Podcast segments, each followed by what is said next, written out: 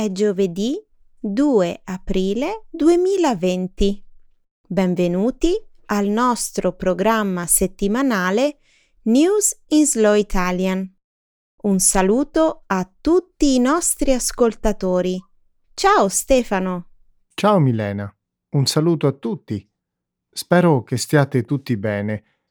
Come vi avevamo annunciato la settimana scorsa, stiamo registrando tutti i nostri programmi da casa e continueremo a farlo fino a quando potremo riprendere le normali attività. Grazie Stefano. Come d'abitudine, nella prima parte del programma ci occuperemo di notizie internazionali.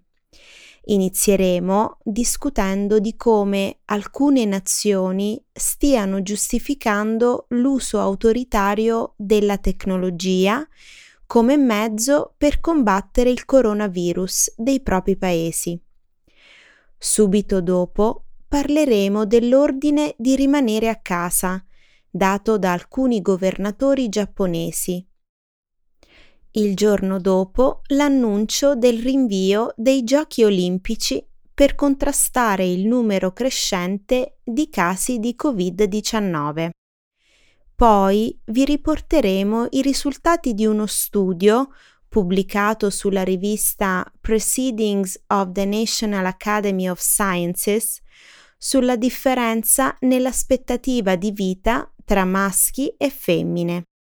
Infine vi racconteremo una storia dalle note più positive che parla di una signora italiana di 102 anni che è riuscita a sconfiggere il coronavirus. È davvero una storia piena di ottimismo. Di che cosa ci occuperemo invece nella seconda parte del programma?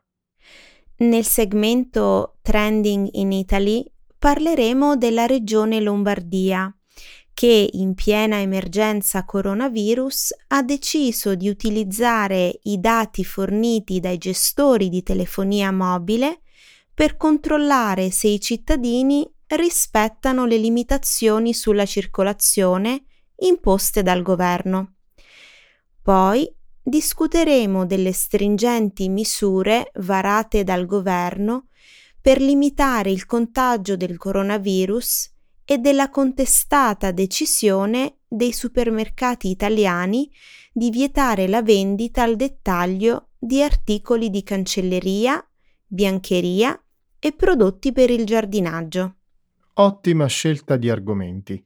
Grazie Stefano. Iniziamo subito con le notizie internazionali. La pandemia scatenata dal coronavirus favorisce un uso autoritario della tecnologia a livello globale. La pandemia di coronavirus continua a portare paura e isolamento a miliardi di persone in tutto il mondo. Diversi leader autoritari stanno usando la crisi attuale per introdurre nei propri paesi un uso dittatoriale della tecnologia e misure antidemocratiche per rafforzare ulteriormente il proprio potere. Questo modo di usare la tecnologia è particolarmente evidente in Cina e Russia, ma si sta diffondendo anche in paesi democratici come la Corea del Sud, Israele e la Germania, solo per citarne alcuni. In Russia la necessaria imposizione della quarantena ha dato a Putin la scusa per implementare l'utilizzo della tecnologia del riconoscimento facciale e aumentare la videosorveglianza.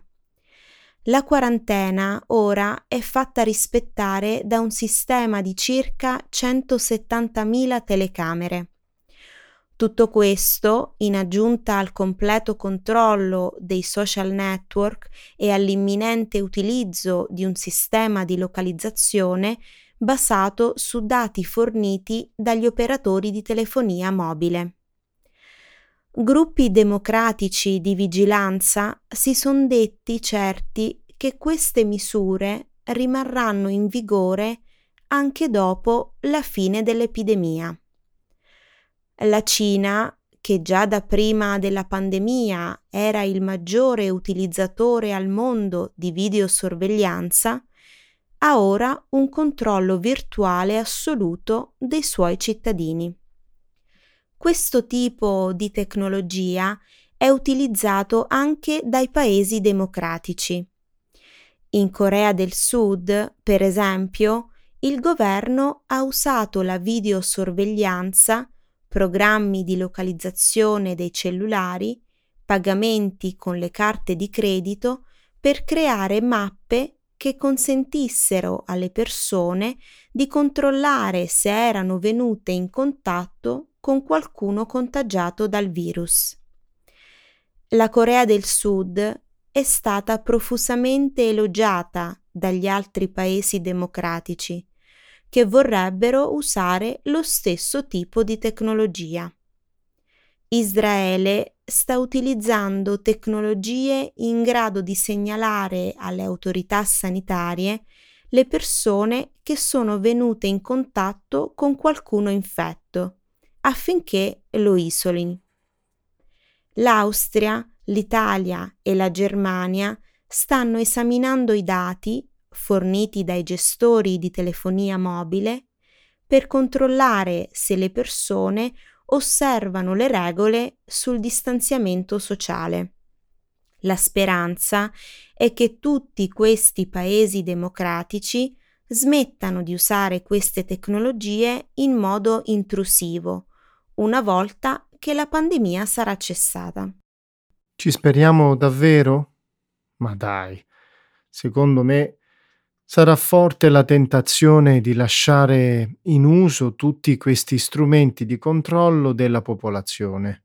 Eh, condivido la tua preoccupazione, Stefano. Sarebbe un po' come cercare di rimettere il dentifricio dentro il tubetto. Eh, non è solo l'uso invasivo della tecnologia, Stefano. Eh, la pandemia in corso sta facendo un favore ai leader di tutto il mondo inclini all'autoritarismo. Il primo ministro ungherese, Viktor Orbán, ha appena ottenuto poteri illimitati per combattere il coronavirus.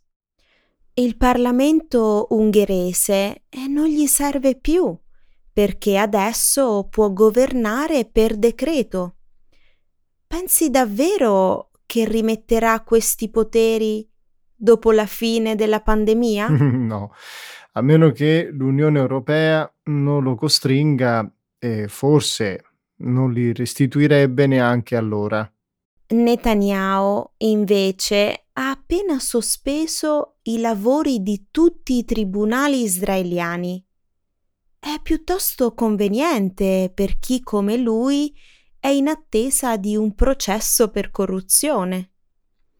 Il Dipartimento di Giustizia americano ha appena chiesto al Congresso di permettere ai tribunali di sospendere il principio dell'abeas corpus, il diritto di affrontare un giudice in caso di arresto.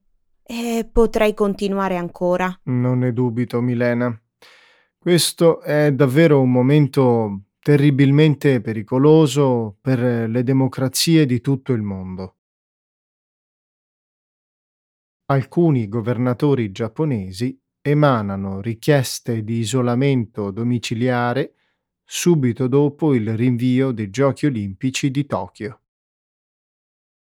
I governatori di Tokyo e della vicina Kanagawa hanno emanato una richiesta di stare a casa per scoraggiare i propri cittadini dal partecipare alle tradizionali feste per ammirare l'annuale fioritura dei ciliegi, che si tengono nei parchi e in altri luoghi in questo momento dell'anno. Queste indicazioni sono seguite alla decisione di posporre i Giochi olimpici di Tokyo 2020 all'estate del 2021. Questo ha indotto gli osservatori a ipotizzare che il Giappone abbia ritardato pericolosamente l'introduzione di misure importanti per la tutela della propria popolazione, nella fuorviante speranza di poter rispettare il calendario originale delle Olimpiadi. L'ex primo ministro Yukio Atoyama ha criticato il governo sostenendo che il numero dei casi dichiarati di coronavirus è stato deliberatamente sminuito. Ha accusato il governatore di Tokyo, Koike, di aver posto le Olimpiadi al primo posto invece della salute delle persone. Sino al 31 marzo, con 1953 casi di contagio confermati e 54 decessi, il Giappone, a differenza di altri paesi, è riuscito a evitare focolai di una certa importanza e per questo si è dimostrato riluttante a mettere il paese in isolamento, nonostante le scuole siano rimaste chiuse per tutto il mese di marzo. A oggi, però, i numeri dei contagi sembrano in crescita. I critici sostengono che la mancanza di test è stato un tentativo deliberato per cercare di salvare le Olimpiadi di Tokyo. Da oltre un decennio, infatti, il Giappone si sta preparando per i giochi e la posta in gioco dal punto di vista economico e finanziario continua a essere estremamente alta. Milena, al termine della pandemia riconsidereremo tutto questo e ci accorgeremo di quante vite avrebbero potuto essere salvate se solo avessimo agito prima Tutte le ragioni economiche e politiche che vengono espresse oggi sembreranno meschine in futuro. E anche criminali. Certamente, anche criminali. Come si può ritenere accettabile il sacrificio della vita dei nostri padri, delle nostre madri, dei nostri figli in nome di un evento sportivo? E non si tratta di sport, Stefano. Eh, ma di denaro. C'è un altro aspetto che non capisco. Ospitare i giochi olimpici di solito non frutta un grande guadagno, anzi, nella metà dei casi si è verificata una perdita di denaro. Ovviamente sarebbe peggio avere sostenuto spese così ingenti senza averne ricavato alcun introito. In ogni caso, Milena, Credo davvero che in futuro ci guarderemo indietro rendendoci conto di quante persone avrebbero potuto essere salvate se i politici avessero dato ascolto agli esperti. Pensi che questo terribile momento ci renderà persone migliori? Ne sono sicuro. Uno studio sui mammiferi mostra che le femmine vivono più a lungo dei maschi.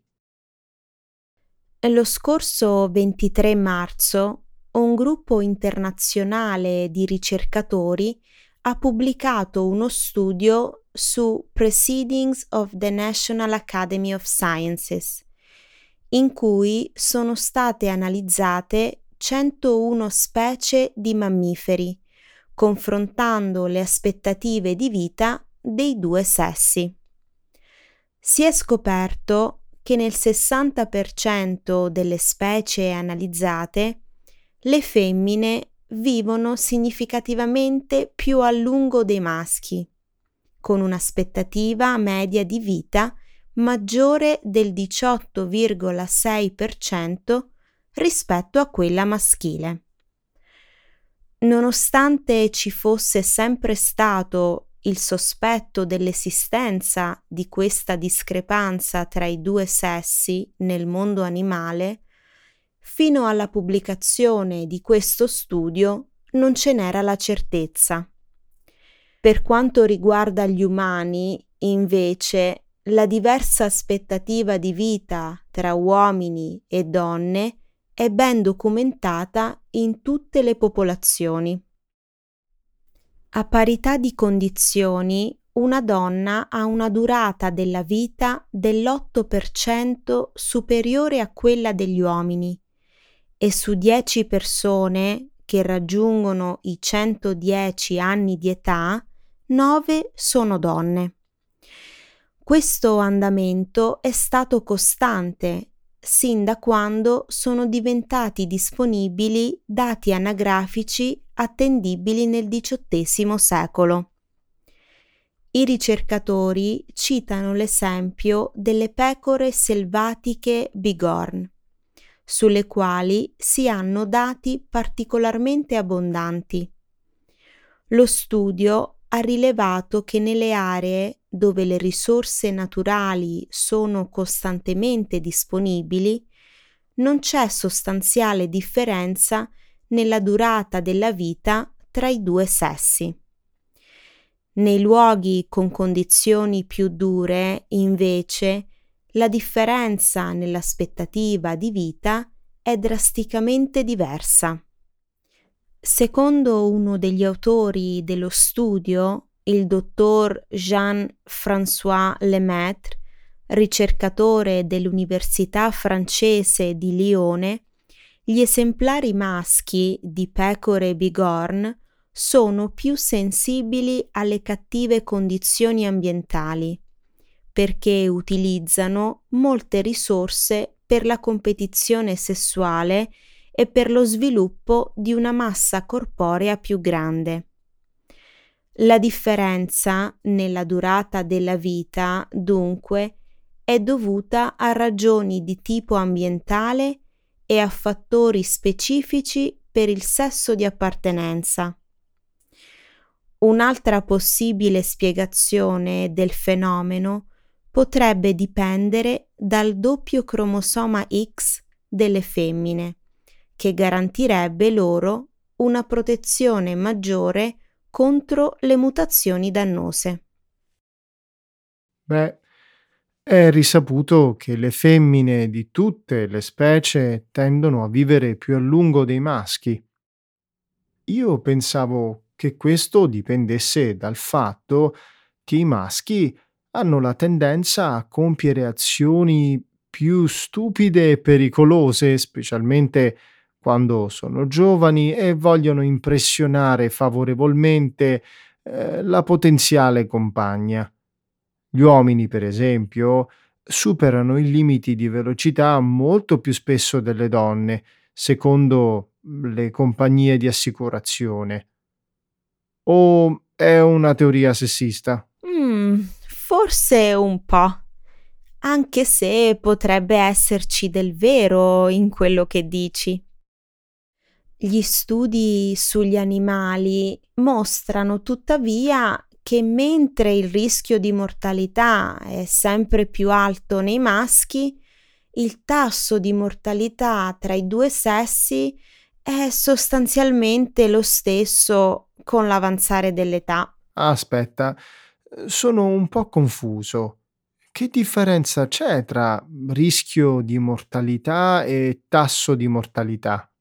Il tasso di mortalità è il rapporto tra il numero dei decessi in una popolazione in un determinato intervallo di tempo e la quantità della popolazione media dello stesso periodo. Mm, questo sembra contraddire la mia teoria. E in effetti sì, Stefano. Quando andavo a scuola c'era la teoria che la minore aspettativa di vita dei maschi era un modo della natura per bilanciare i grossi rischi cui la donna andava incontro con il parto, un rischio che è stato particolarmente elevato in passato. Forse.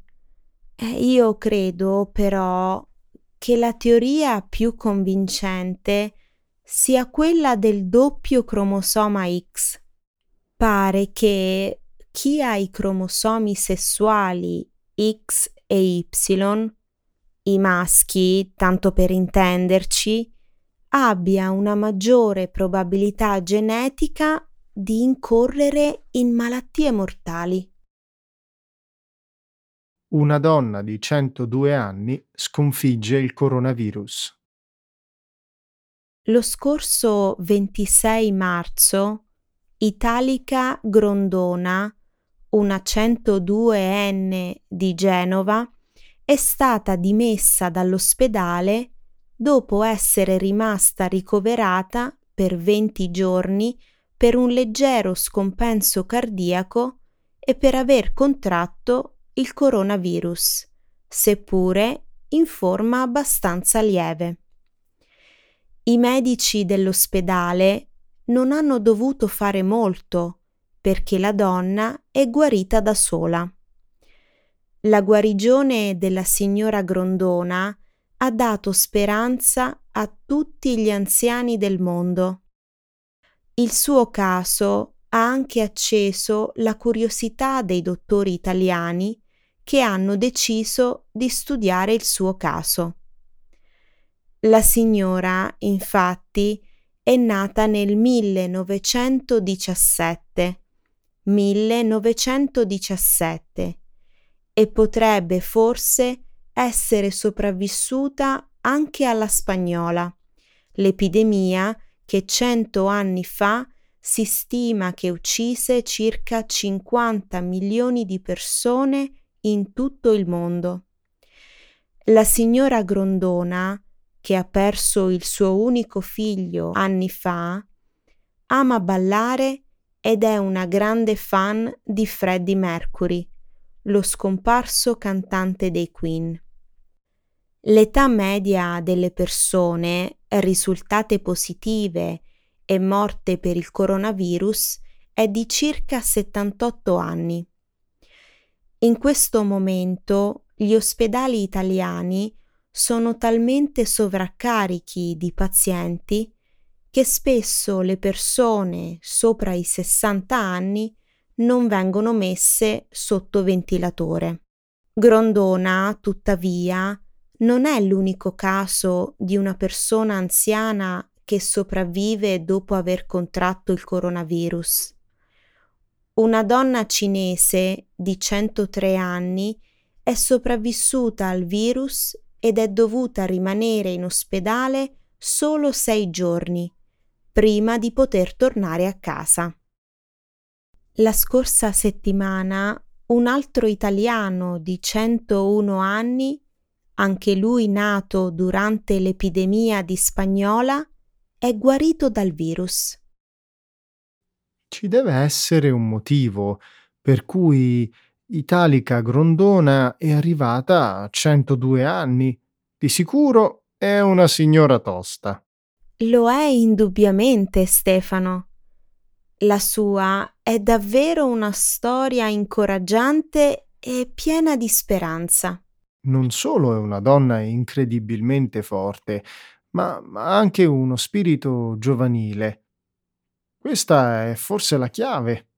Quante persone della sua età amano Freddie Mercury? Non molte, direi. E poi danza e ama la musica. Non solo, adora anche Valentino Rossi, un grande campione mondiale di motociclismo. Questa vecchietta di 102 anni è più interessante di tante altre persone che conosco.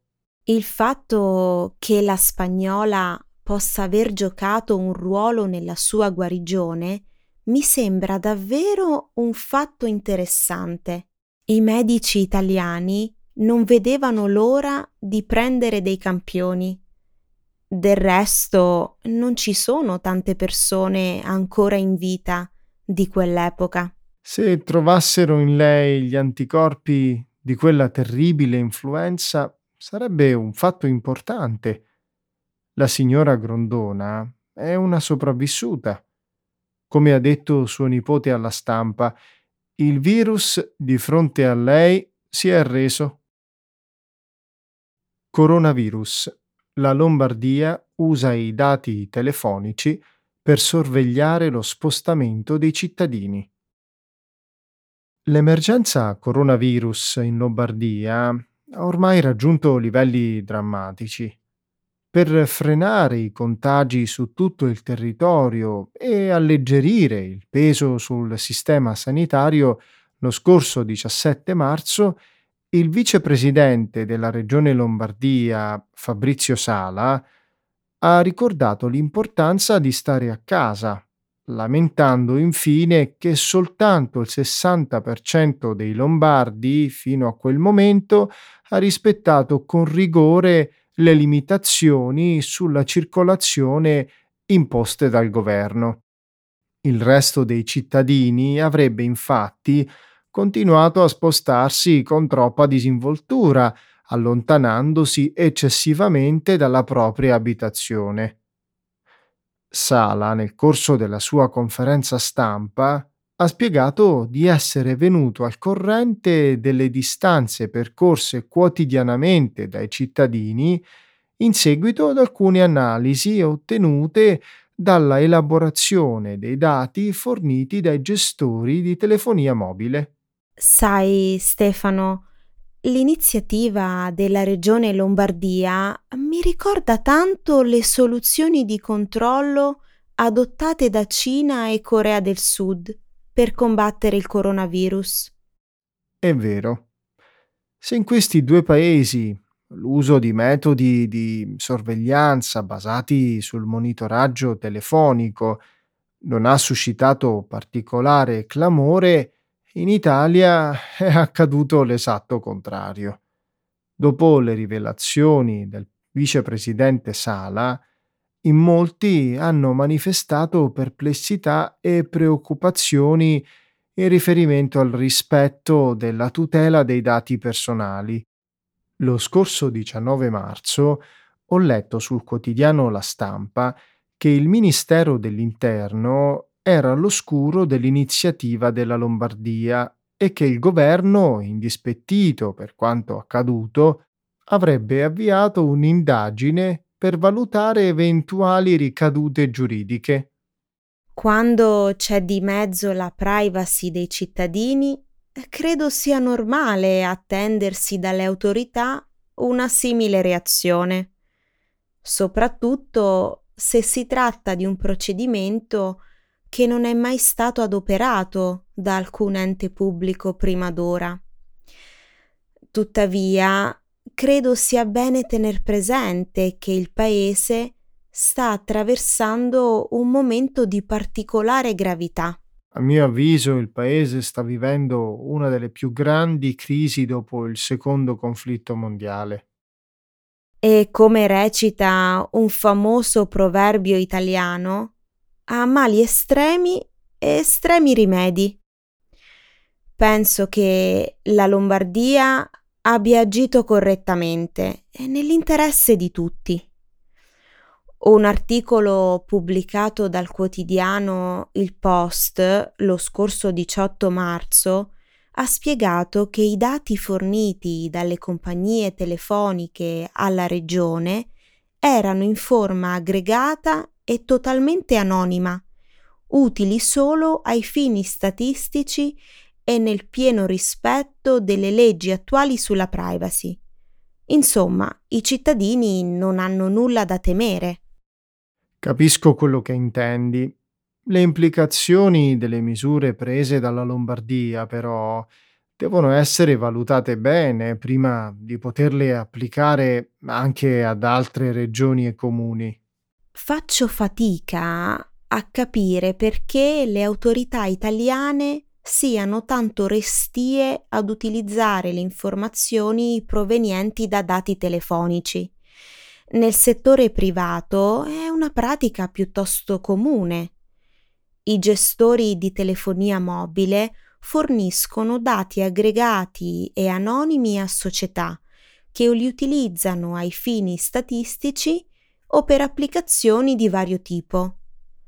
Prendi per esempio le applicazioni per la navigazione satellitare, che usano questi dati per fornire previsioni sul traffico stradale. Il problema, Milena, è che è ancora poco chiaro in che modo le istituzioni intendono usare i dati raccolti dalle compagnie telefoniche. C'è il timore che in futuro la privacy dei cittadini possa essere messa a repentaglio. Secondo me, il governo fa bene a trattare la questione con la dovuta attenzione e delicatezza. Coronavirus. Supermercati vietano acquisto di articoli di cancelleria e biancheria. Lo scorso 11 marzo sono entrate in vigore mm, in tutte le regioni italiane le stringenti misure varate dal governo per limitare il contagio del coronavirus SARS-CoV-2, ormai giunto a livelli molto preoccupanti. Oltre alla quarantena obbligatoria per tutti i cittadini, è stata disposta anche la chiusura di gran parte delle attività commerciali e di vendita al dettaglio, a eccezione di farmacie, negozi di prima necessità e alimentari.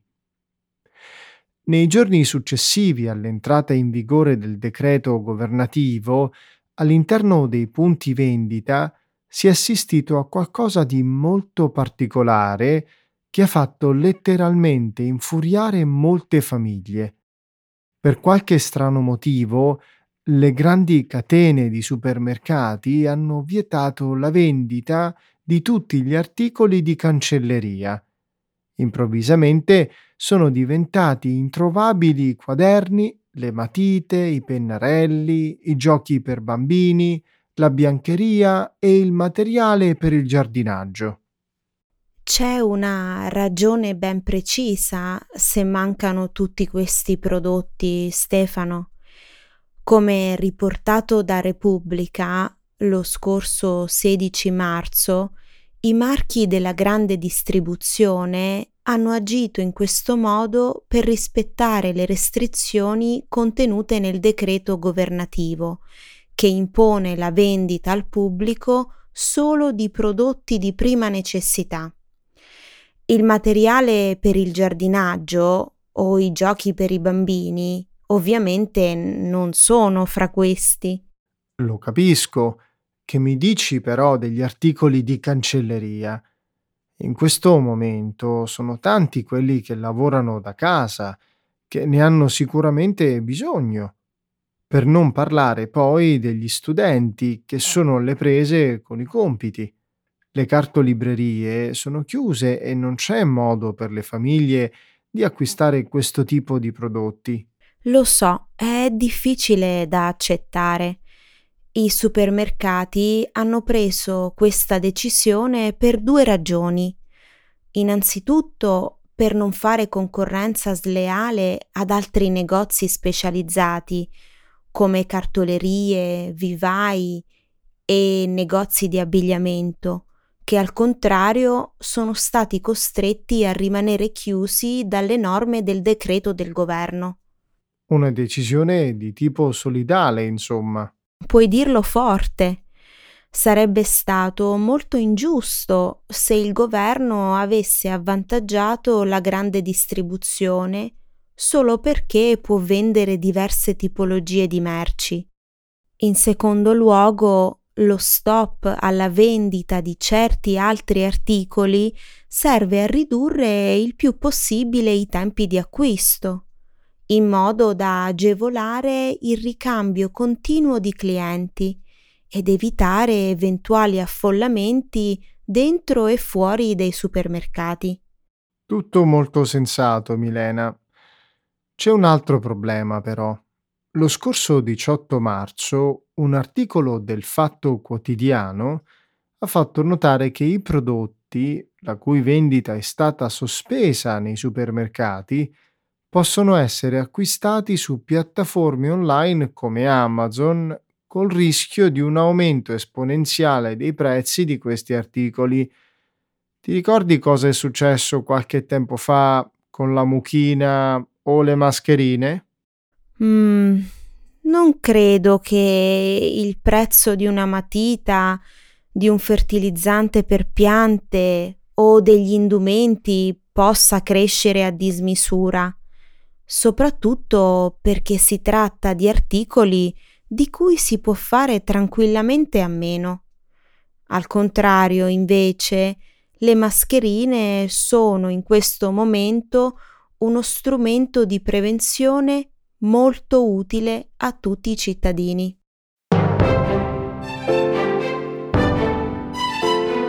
Siamo giunti alla fine di questa puntata, Milene. Tempo di salutare i nostri amici. Eh già, Stefano, hai proprio ragione. Un saluto a tutti. Ciao a tutti.